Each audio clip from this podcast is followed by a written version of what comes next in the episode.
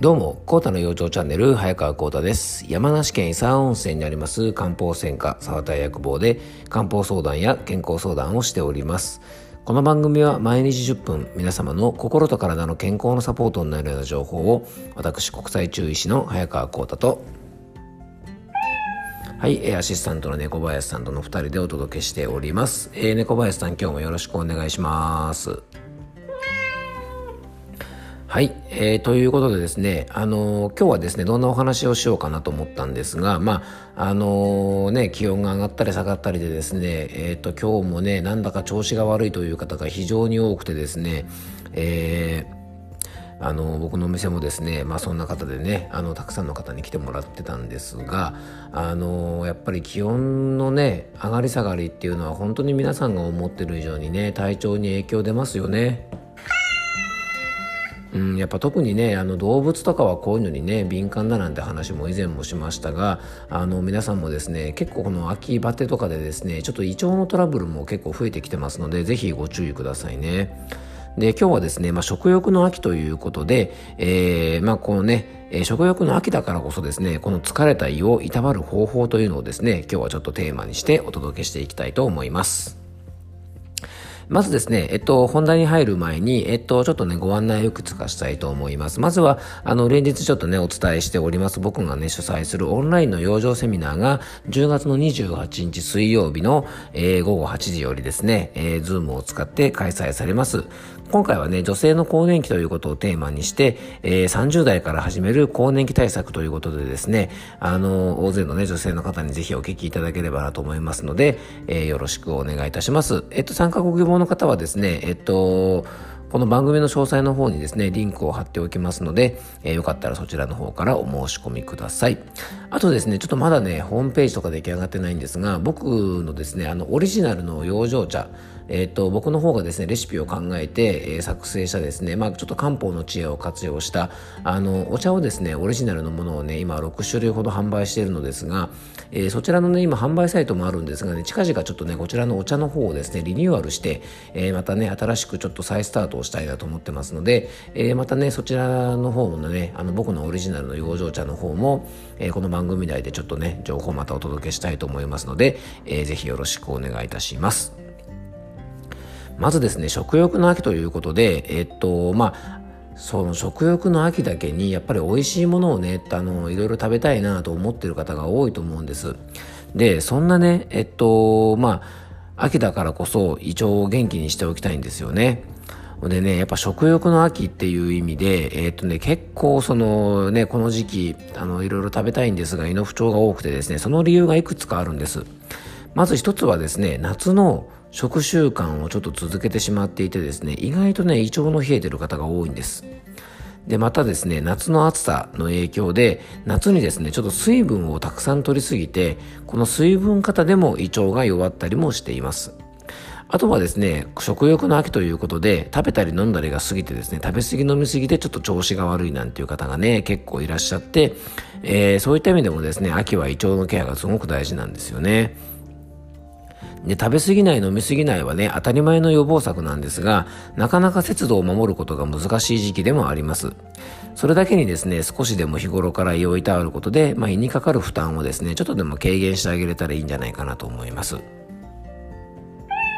はい、ありがとうございます。猫林さん。たまにはね、合いの手入れてくださいね。はい。で、まずですね、最初にご紹介する方法がすごくシンプルなんですが、えー、いわゆるね、食べ過ぎにより胃に負担をかけすぎてしまう方におすすめの養生がですね、まずよく噛んで食べることです。まあ、なんだって言われるかもしれませんが、実はね、シンプルかつ、ね、お金もかからずに、非常にイオンサポートになるような養生なんですね。で、食べ過ぎ防止はですね、食べ過ぎないぞというですね、意志の強さが大切とですね、まず言いたいとこなんですが、まあ、なかなかそう簡単にはね、いかないですよね。はい。で、人間の意志とはですね、まあ、非常に弱いもんですよね、猫林さん。あの、まあ、適度な我慢はね、必要なんですが、まあ、過度に我慢しなくともですね、食べる量を減らせる方法、で、食べ過ぎ防止、で、食べたものの消化を助けてくれるためにはですね、このよく噛んで食べるということが非常に大事なんです。よく噛んで食べることにより、唾液の分泌が増えますよね。で、唾液はですね、消化吸収を促進してくれますし、ある意味ですね、唾液というのは自分で作れる胃腸薬みたいなものなんですね。できれば一口30回、えー、カレンダーとかを見ながらですね、最初の一口目、二口目だけでもいいので、30回数えて食べるとですね、全体的に食べるペースがゆっくりになる。最初にね、こうガツガツっとこうちょっと行きたいところをですね、そこだけちょっと我慢して、えー、最初の一口をですね、30回ぐらい噛んでですね、ゆっくり食べると、食べるペースが全体的にゆっくりになることが結構多いので、あの、ぜひね、試してみていただけたらと思います。胃腸のケアをしてですね、消化を促進してくれる唾液の分泌は、あとね、噛むこともそうですが、梅干しとか酢の物などね、酸味のあるものを食べたりすることでも、えー、しっかり分泌されるので、えー、おすすめしたいと思います。食事のスタートにね、酸味の効いたものをよく噛んで食べると、まあ、効果倍増だと思いますのでね、ぜひ活用してもらえたらと思います。で、次に登場するのがですね、以前僕も番組でご紹介したかもしれませんが、あの電気圧力鍋、まあこういうね、あの調理器具をね、上手に使うと、この胃腸にも負担が少なくなるので結構おすすめなんですね。で、この電気圧力鍋ってね、すごく便利で、あの、もしね、あの、よかったらぜひね、あの、そんなに高くないのでご購入いただきたいです。で、僕がちなみに使ってるのは、アイリス大山さんが出されてるですね、えー、っと、タイプのもので、1万いくらだっけな？2万円もしないんですよ。1万円ちょっととかですね、小さいサイズだと1万2、3000円ぐらいで持ってます。1人2人用だとね。で、うちはですね、えっと、4人家族用のやつを買ったんですが、それでもね、2万円もしないぐらい、えっとね、ヘルシオのホットクックとかが有名ですし、あとティファールなんかでも出されてますが、結構3万4万するもの多いんですがね、アイリス大山さんのだとね、1万円台で十分買えますので、えー、結構おすすめなんですね。で、これね、えっ、ー、と、具材を切って適量の水を入れてですね、カレーモードとか煮物モードとかで、えー、自動で選ぶとですね、結構あまり細かいこと気にしなければ、具材が柔らかくなってですね、あの、最後にね、味を調節すればね、すぐご飯も食べれるので、あの、すごく便利なんですよね。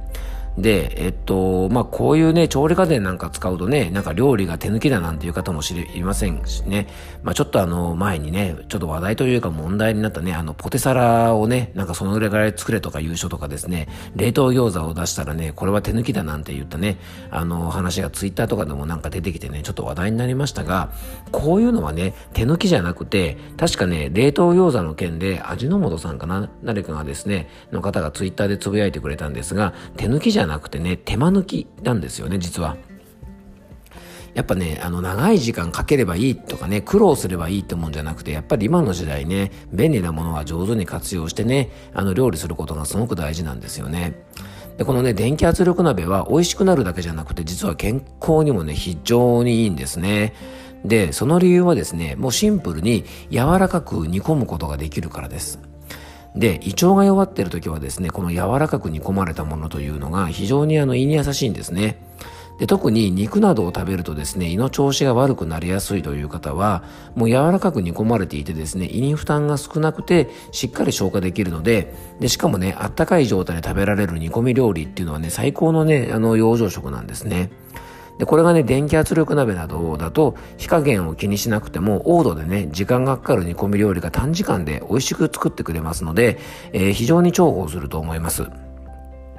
消化の悪い肉類はもちろんですが、野菜の中でもですね、かなり煮込まないと柔らかくならないようなごぼうとかレンコンなんかもですね、すぐに柔らかくなりますから、まあ、小さなお子様からですね、お年寄りでもね、食べやすくですね、非常におすすめなどの調理家電だと思います。あの、お料理をね、全くしない、まあ、家事をしないパートナーのね、お持ちの方、まあ、お料理手伝ってくれるパートナーだったらいいんですが、そうじゃない方はですね、ぜひね、あの、パートナーの方にですね、これはもう必需品、ね、あの、必要備品として、ぜひね、買ってもらうことをお勧めいたしますので、えー、ぜひですね、この秋の養生に活用してほしいと思います。あとね、食べ過ぎと同時にこの時期はお酒も美味しい時期ですから、ついついね、お酒を飲みすぎて胃腸が弱っちゃうような方なんかもいますから、えー、ぜひですね、アルコールの量なんかもね、気をつけてほしいと思います。お酒を飲みすぎるとですね、胃の粘膜を刺激して胃腸の働きを低下させますから、えー、ぜひですね、アルコールの量なんかも気をつけてね、過ごしていただきたいなというふうに思っております。えー、今日はですね、食欲の秋ということをテーマの中にして、えー、食欲の秋だからこそ注意したい胃腸のケアということでね、ちょっとお話をさせてもらいました。えー、さっきね、調理家電、電気圧力鍋の話もしましたので、まあそういったものもね、上手に活用したり、ね、あの、柔らかく煮込めばですね、最初に紹介したよく噛むということもですね、まあ少ない回数でも胃腸に負担かかりませんから、えー、今日はですね、酸味を活用すること、よく噛むこと、そして、えー、電気圧力鍋みたいなね、あの、柔らかく煮込む調理器具を活用することなんかを、えー、ご紹介させていただきました。え、今日も聞いていただきありがとうございました。どうぞ素敵な一日をお過ごしください。